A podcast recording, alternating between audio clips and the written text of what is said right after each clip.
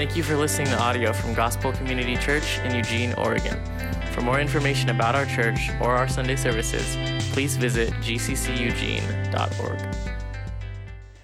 If you would grab your Bible and turn to the book of Romans. We're going to be in the book of Romans this morning. Romans chapter 10. If you actually don't own a Bible, there's some black Bibles placed around the room. We treasure and value Scripture, and it is a gift for us to have the Bibles that we do. And so we want to gift those to you. If you do not own a Bible, we would love for not just every family member here at GCC to have a Bible, but for the whole world to have a Bible in their native language. I feel like is is a gift. And so if you do not own a Bible, take one of those Bibles. It is our gift to you. This morning we're continuing a series titled The Call. And what we're looking at is this, is that many times we understand what a Christian is called from darkness into light, um, but we don't know what a Christian oftentimes is called to. And so we've looked over the past three weeks at this. We've looked that a Christian is called to freedom, that a Christian is called to spiritual maturity. And then last week we looked at that a Christian is called to pray, and this week we are going to look at this that uh, a Christian is called to evangelism.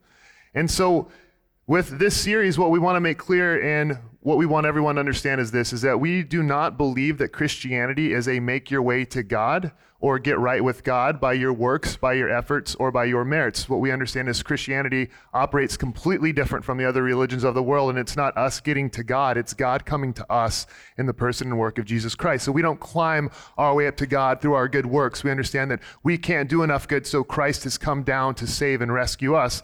And Christianity then is a response to this. And so we don't believe our good works or the things we're called to do merit God's love, but we believe that they have an impact on our relationship with Him and our relationship with one another. So that's why we're going to this series. If you're a new Christian, it'll be a good reminder for you. If you've been walking with Jesus for a long time, it'll be a good reminder for you. And if you are a new Christian, this will be a good way for you to see exactly what Christians are called to, but it'll also be a great opportunity today to see why Christians are called to evangelism, what evangelism is. In a sense, you get to look inside of a Christian's playbook and see exactly what we feel called to do and why we feel called to do it. And so we would say this that we do feel called to evangelism because there would be nothing more loving than we can do than to give you the greatest love that we know that the earth has in Christ. And so that's why we evangelize. And so I, I would ask you guys to do this. I'll be honest and be transparent. It's been a difficult week for me and I'm tired. I've lacked motivation all week. I've asked people in our community to pray for me. And so uh, the last thing that I want to do is, is uh, because for so long I thought that the man up in front of the church is the man who had it the most together, and that's just not true. And so uh, the man that's oftentimes in front of the church should be the one that knows the most how far they have fallen from grace and how much they need God's grace. And so I've lacked that. I'm tired. I'm exhausted. While I pray, if you guys could also pray for me, I would greatly appreciate that. And so uh, I'm, I'm going to preach. I'm going to preach faithfully to God's word. I'm excited, but but but just so you know, I've given myself permission because of an imperfect man who needs a perfect save to save uh, who needs a perfect savior to admit that I am a man who is limited just like every one of us. And so I need grace, I need strength, and I need the grace and strength of Jesus right now. So please pray for me as I pray and open us up. So, um, Father, I thank you for the opportunity week after week to open your word. It is humbling and it is amazing that we get to hear from you and that you've spoken to your creation. I praise you for your love, Father, and the perfect display of your love through sending your Son to rescue us. Oh, I pray, Father, that we would not walk away with an understanding ever of Christianity or of the gospel as it being anything other than good news. I pray that it would not be in what's not heard today, is that if we evangelize well, we are good Christians. What I pray that we would understand is your scandalous grace, your love, the price you've paid, the separation that you've reconciled, Jesus, through your life, through your death, and through your resurrection. Speak to us this morning, minister to us. Strengthen me, Lord. I praise you that uh, we don't, uh, um, we're not called to ministry, uh, Father, because we are qualified right out of the gate. Father, I praise you that you call men and then you qualify men. And Father, I pray you use even the midst of our, uh, use us in the midst of our brokenness and in our weaknesses. So use me this morning. I praise you for limitations that remind us that uh, I'm not God and we're not God, but you are, and we need you. We pray in Jesus' name. Amen. All right. Romans chapter 10, verse 14 is where we're going to be at today. But just to give you a, a, a, just a picture of what's going on in the book of Romans. Uh, I love the book of Romans. It is a phenomenal book. Even how the book of Romans starts off is just talking about uh, creation and how creation has rebelled against God. And so God has turned creation over to their rebellious ways. They have suppressed the knowledge of God. Um, but what happens is we get to chapter 9 in the book of Romans, and Paul is writing and saying that this to his Jewish kinsmen, to his Jewish brothers and sisters. He's saying that just being Jewish doesn't make you a child of God. Just being Jewish does not save you. Your ethnicity does not save you. And so you can't just rely upon being Jewish to be right with God. And in fact, he goes on to say in chapter 10, verse 2, uh, he, he says, uh, For I bear them witness that they have a zeal for God. So he praises their zeal. But what he goes on to say is that zeal also can't save you, and a zeal for a uh, for the wrong thing is actually just being a fanatic. And so then he goes on to say in, in chapter 10, verse 4, that for Christ is the end of the law for righteousness to everyone who believes. And so what he's saying is you also can't be saved by adhering to God's law, by obeying God's law, because we all fall miserably short at that. So Paul is explaining to his Jewish brothers with a passion and with a love that you cannot be saved by being Jewish, that you cannot be saved by zeal, and that you cannot be saved by trying to keep God's commands. So then we would go, well, then what does it take? Or who is it for? And Paul goes on to say in chapter 10, verse 12, read there with me, for there is no distinction between Jew and Greek, for the same Lord is Lord of all, bestowing his riches on all who call on him. For everyone who calls on the name of the Lord will be saved. So, what does it take? It takes calling upon the Lord. If we read back to verse 9, he actually ex- explains it even more explicitly. He says in verse 9, Because if you confess with your mouth that Jesus is Lord and believe in your heart that God raised him from the dead, you will be saved. For with the heart one believes and is justified, meaning declared righteous, and with the mouth one confesses and is saved. So Paul is trying to explain what it takes to be a Christian, what it takes to be saved. And he's saying that it's now open for, for everyone who calls on, on the name of the Lord, whether you are Jew or Gentile. That what is required is for you to call on the name of the Lord, and everyone, he says, who calls on the name of the Lord will be saved. And so it leads us into this topic of evangelism. And here's what I'll say is that most people that I talk to that are Christians admit and say, we're just not that good at evangelism. And that's what I would say, that I'm not that good at evangelism. Most Christians I talk to, most people I talk to have enough honesty to say, I'm just not that good at it. And if someone says I'm really awesome at it, then they probably lack humility in another area. Other people say this that I do evangelism or I've done evangelism out of guilt. And so I felt that in order for God to love me, that I need to tell as many people as I can about Jesus, or else God's going to be really disappointed in me. So I've listened to authors, even like Jared Wilson, a man who I love and respect, talk about how they used to, uh, uh, they were asked as children, how many people did you share the gospel this week? And so he felt this angst constantly of like, I got to hit my mark. And so what you're doing is you're doing evangelism out of guilt. Guilt is not a good motivator.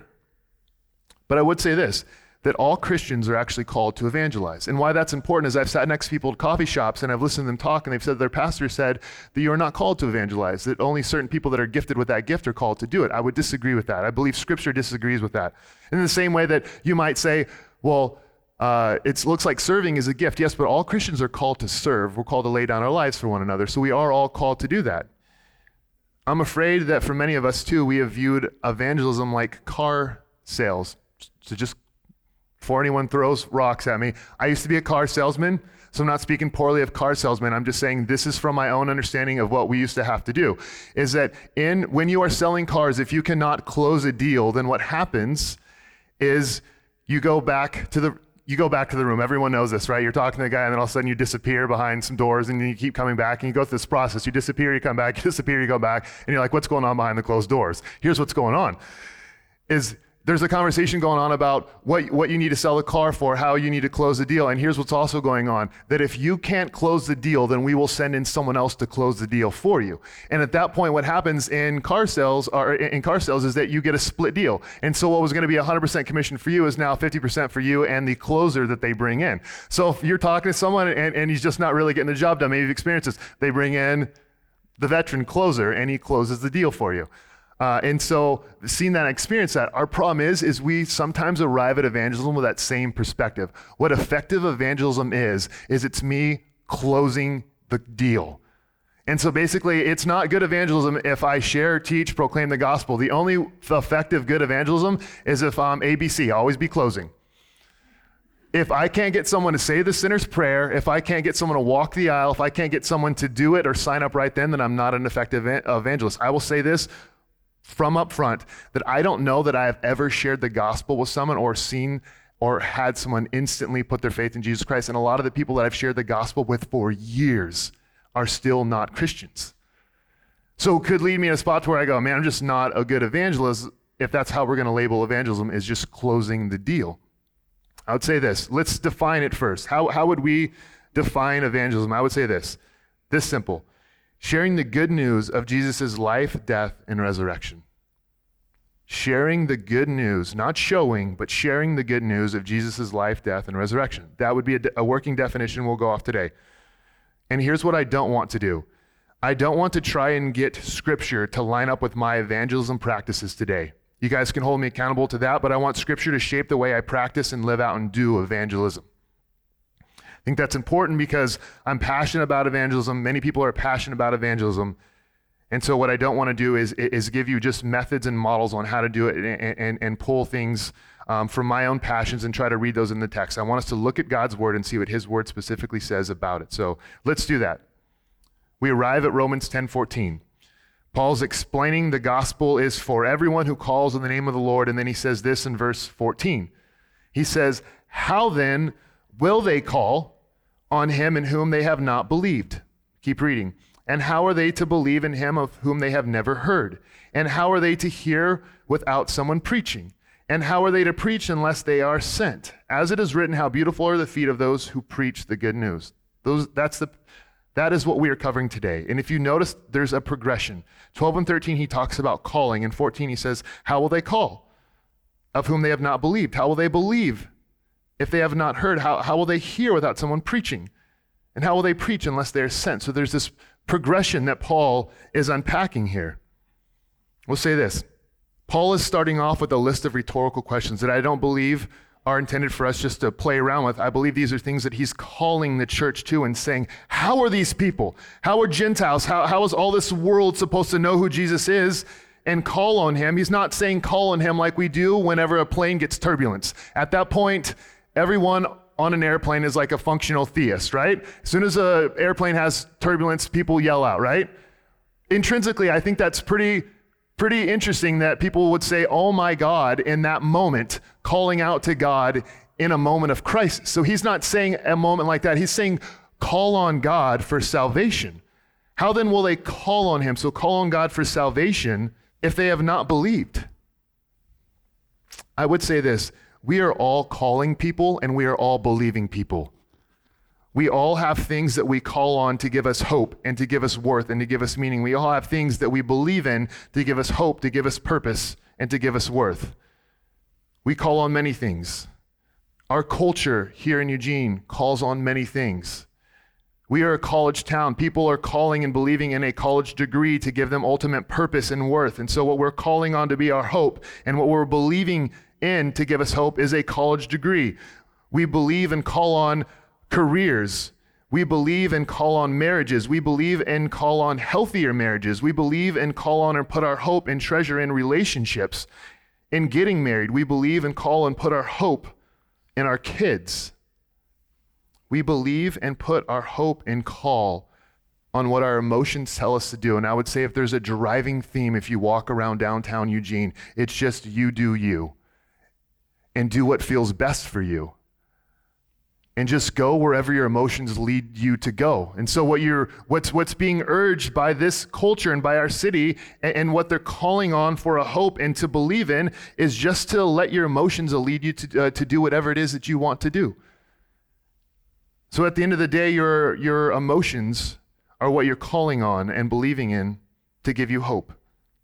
He goes on to say this. And how are they to believe in him of whom they have never heard? Before we get there, I want to say this that we won't tell people to call on Christ unless we actually believe that Christ is better. very, very practically, that we are not going to call on people to believe and hope in Him unless we actually believe that Jesus Christ is better than everything else this world has to offer. Unless we believe that, that the Creator is infinite and He can. Uh, uh, uh and he can satisfy our infinite cravings that we have. Unless we actually believe that God is able to do that, then we will not urge people to call on him. We will urge people to call on everything else. We won't proclaim if we don't believe that the one that we are proclaiming is better than everything else in this world. We just won't do it. And then he goes on to say, well, what about this? How are they going to believe if they don't actually hear?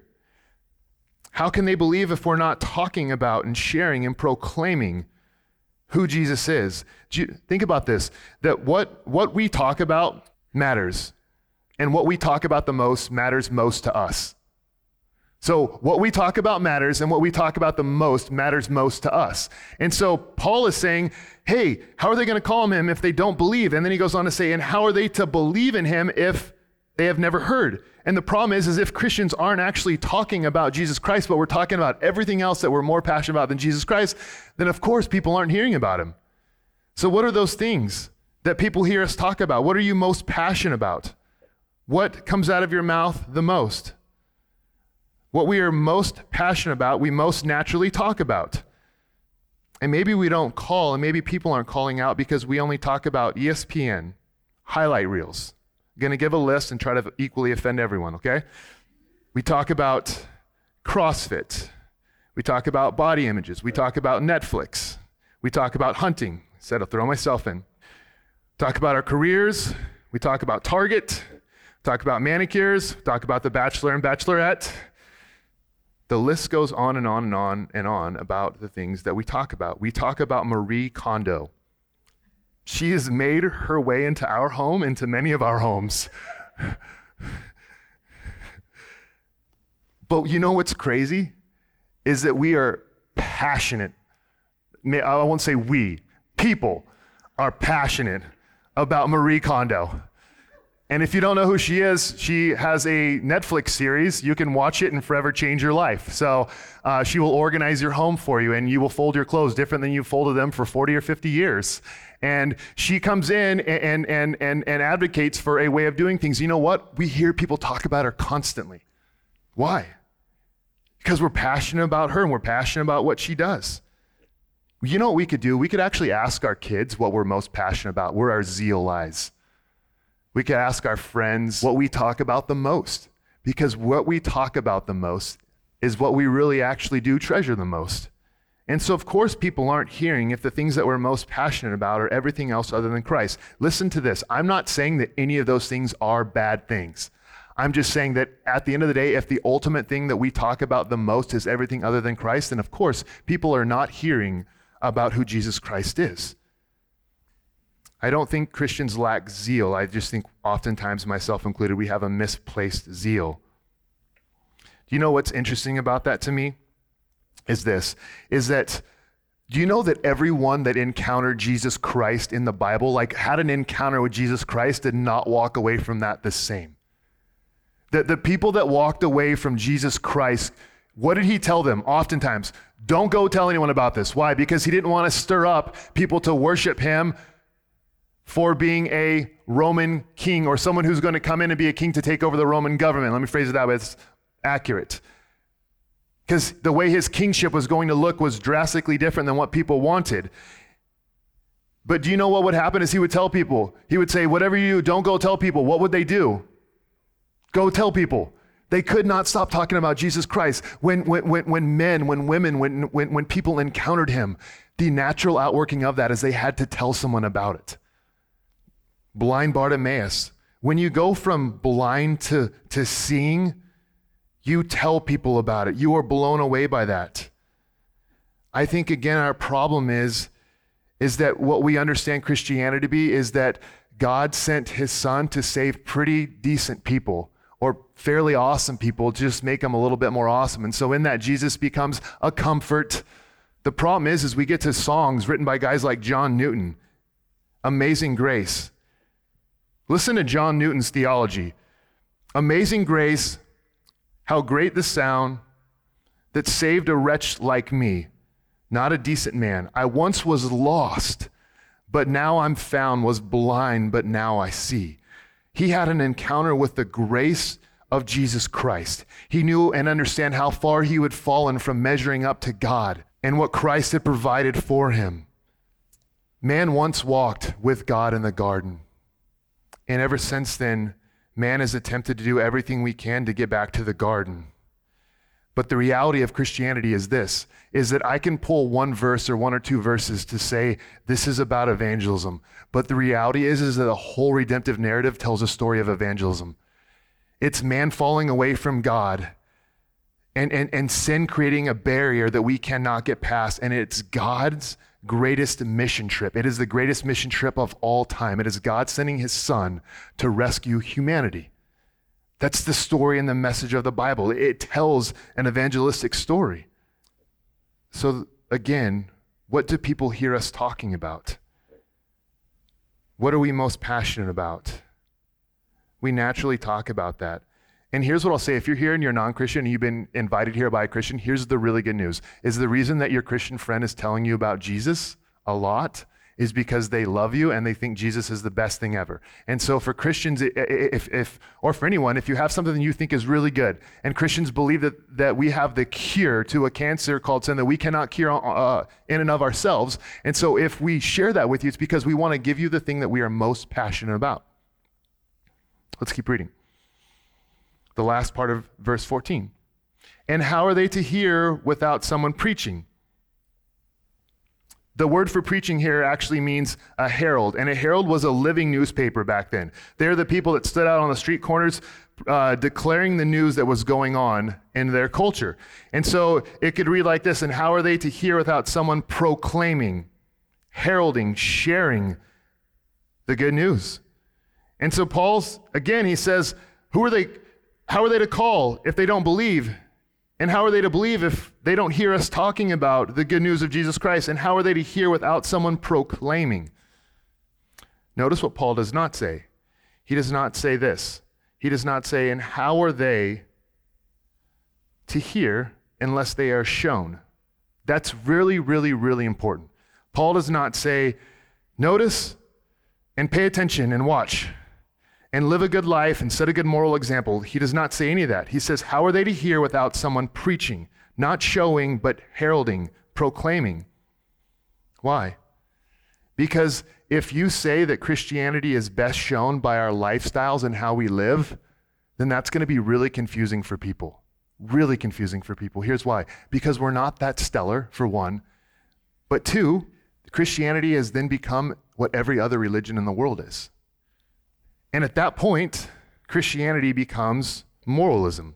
And here is what I mean.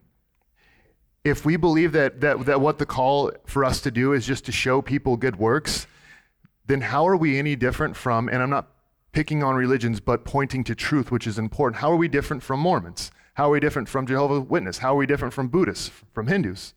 How are we different?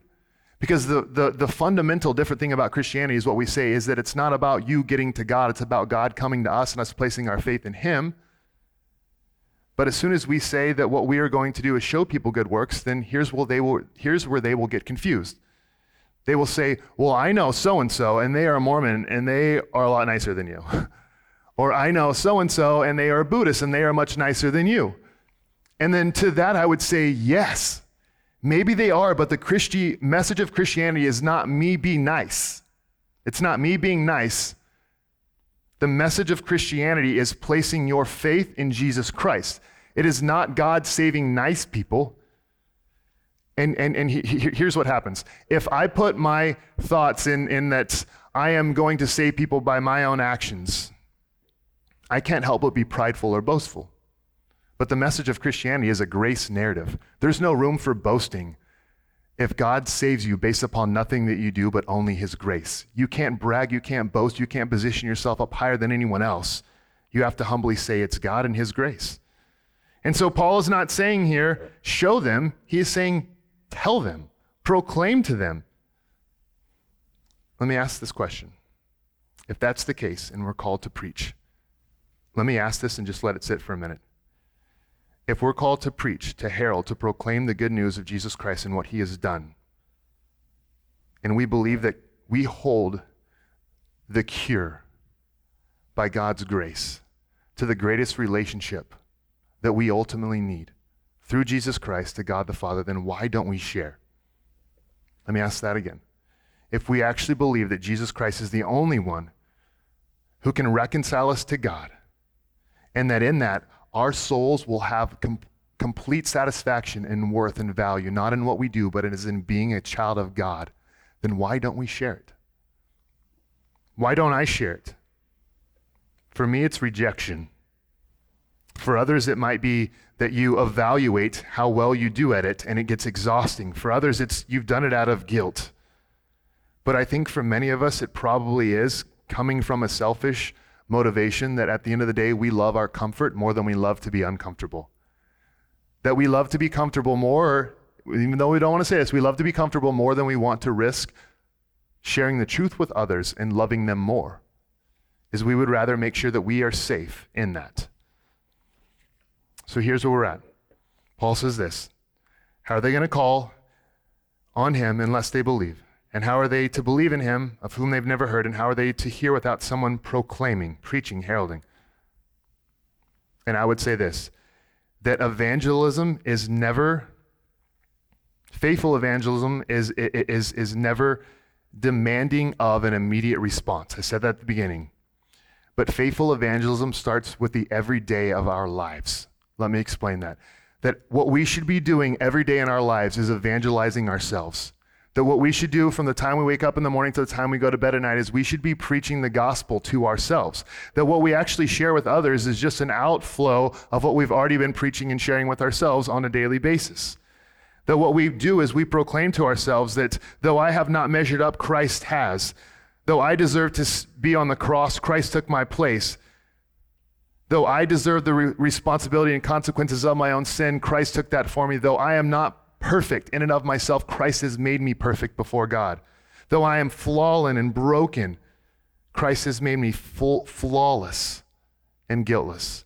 We preach that to ourselves every day so that when we share with others, it's not like this brand new thing we've never shared. It's just actually the same message we keep telling ourselves and preaching to ourselves every single day. Verse 15.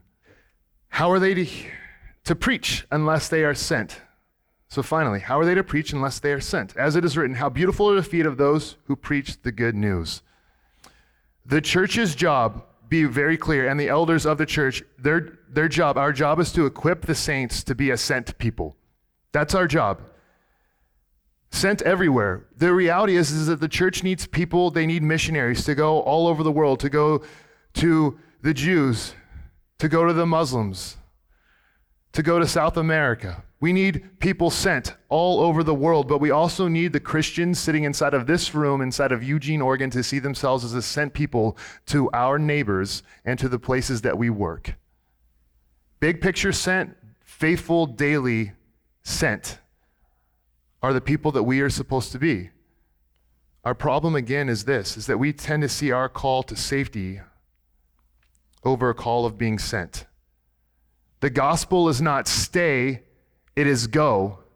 The gospel is not be safe, it is sent. And we are, we, we, we are called to be a people that is sent. So let me ask this Is your mission for yourself or for your family? Is it a sent mission or is it a safe mission? Because we're not called to go and take the light into light. We're called to take the light into darkness, which means that we are sent beyond our homes and the safety that they provide. We are a people that are called to be sent. How are they to hear without someone preaching? And how are they to preach unless they are sent? It's my job to commission the Christians to know that evangelism doesn't take place only in the pulpit on Sunday mornings. Evangelism is supposed to take place by all of us being equipped with the same message that I am preaching and delivering in your guys' lives to the people that I never have contact with, but you guys do. Last, he says this how beautiful are the feet of those who preach the good news. Back then, what feet would have represented is this is feet were carriers, and they were carriers of a message. And so, what would happen is, whenever a country, and we've talked about this before, would go off to war, messengers would come back. And, and the town would wait in an angst to hear from their delivery or from their report. And what they are waiting to hear is a message of good news, good news, good news. Paul's actually quoting Isaiah here. I believe we have a slide for it. And here's what Isaiah says How beautiful upon the mountains are the feet of him who bring good news, who publishes peace, who brings good news of happiness, who publishes salvation, who says to Zion, Your God reigns. And so here's what's being said is they would have known and understand that, that someone that brings this message, that is good news for people. When people come in and say, We've won the war, that is a messenger who is carrying good news. But ultimately, what this is about is it's about what Jesus' feet did. Jesus came and brought the message. He came in saying, Repent and have faith. But it's ultimately Jesus' feet that walked up a hill. It's ultimately Jesus' feet that were pierced. And his feet lost their ability to, to, to, do exactly what feet do is walk. Why? So that our feet gain the ability to walk into the presence of God. So that we again could walk with God like man did in the Garden of Eden. So what Christ lost became our gain through his life and through his death and resurrection. His heel, as the author of Genesis says, was bruised, but Christ won, conquering and reigning over sin, over Satan, and over death.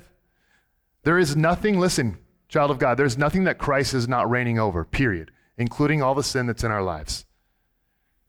Let me read this Sinner, sinner, I may be, but Christ my King died for me. Sinner, sinner, I may be, but a sinner before God I shall never be. Sinner, sinner I may be, but my sin will never define me. But I shall rest in only my King and his victory. How beautiful is the good news that all of our failures and faults and shortcomings were consumed by Christ's victory in his life and his death and his resurrection. We stand before God a holy people. How does that change things for evangelism? Here's why it changes the complete motivation of how we do it. Again, trying to be truthful, but also respectful, is that in Mormonism and in being Jehovah's Witness, what you are required to do is go door to door. And the reason why you go door to door is because if you go door to door, then that is how you are working toward God's approval, God's acceptance. Not doing that leads to the opposite.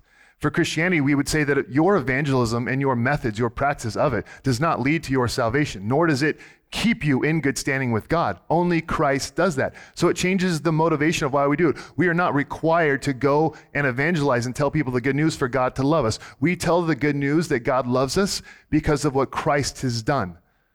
And because in Christ we cannot lose the salvation he has provided. And so it changes our motivation from trying to get something from God or earn or keep something from God to where we're actually free to say, This is the best news ever. In fact, I'm not required to tell it to you. I get to tell it to you out of love because no matter what, God is going to love me. And it changes the way of why, our motivation for why we share it.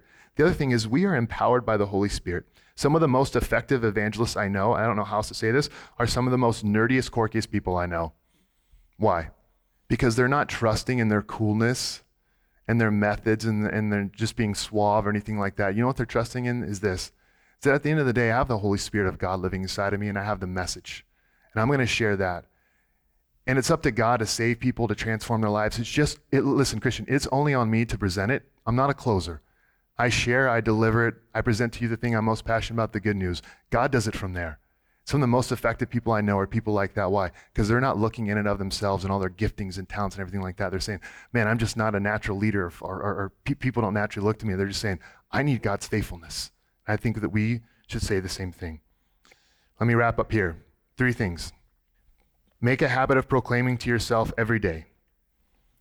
Pray that you would see yourself as a sent person, not a saved person. And lastly, I would encourage you guys, just like I did with the prayer challenge last week, but this is something different. A couple times a month, invite people into your home and go into theirs. People that don't look like you, people that don't believe like you, people that don't even think like you. I would encourage you to invite them into your home and go into theirs. This is not evangelism, this is relationship building. But I would say this that through building relationships, it gives us the opportunity to share Christ.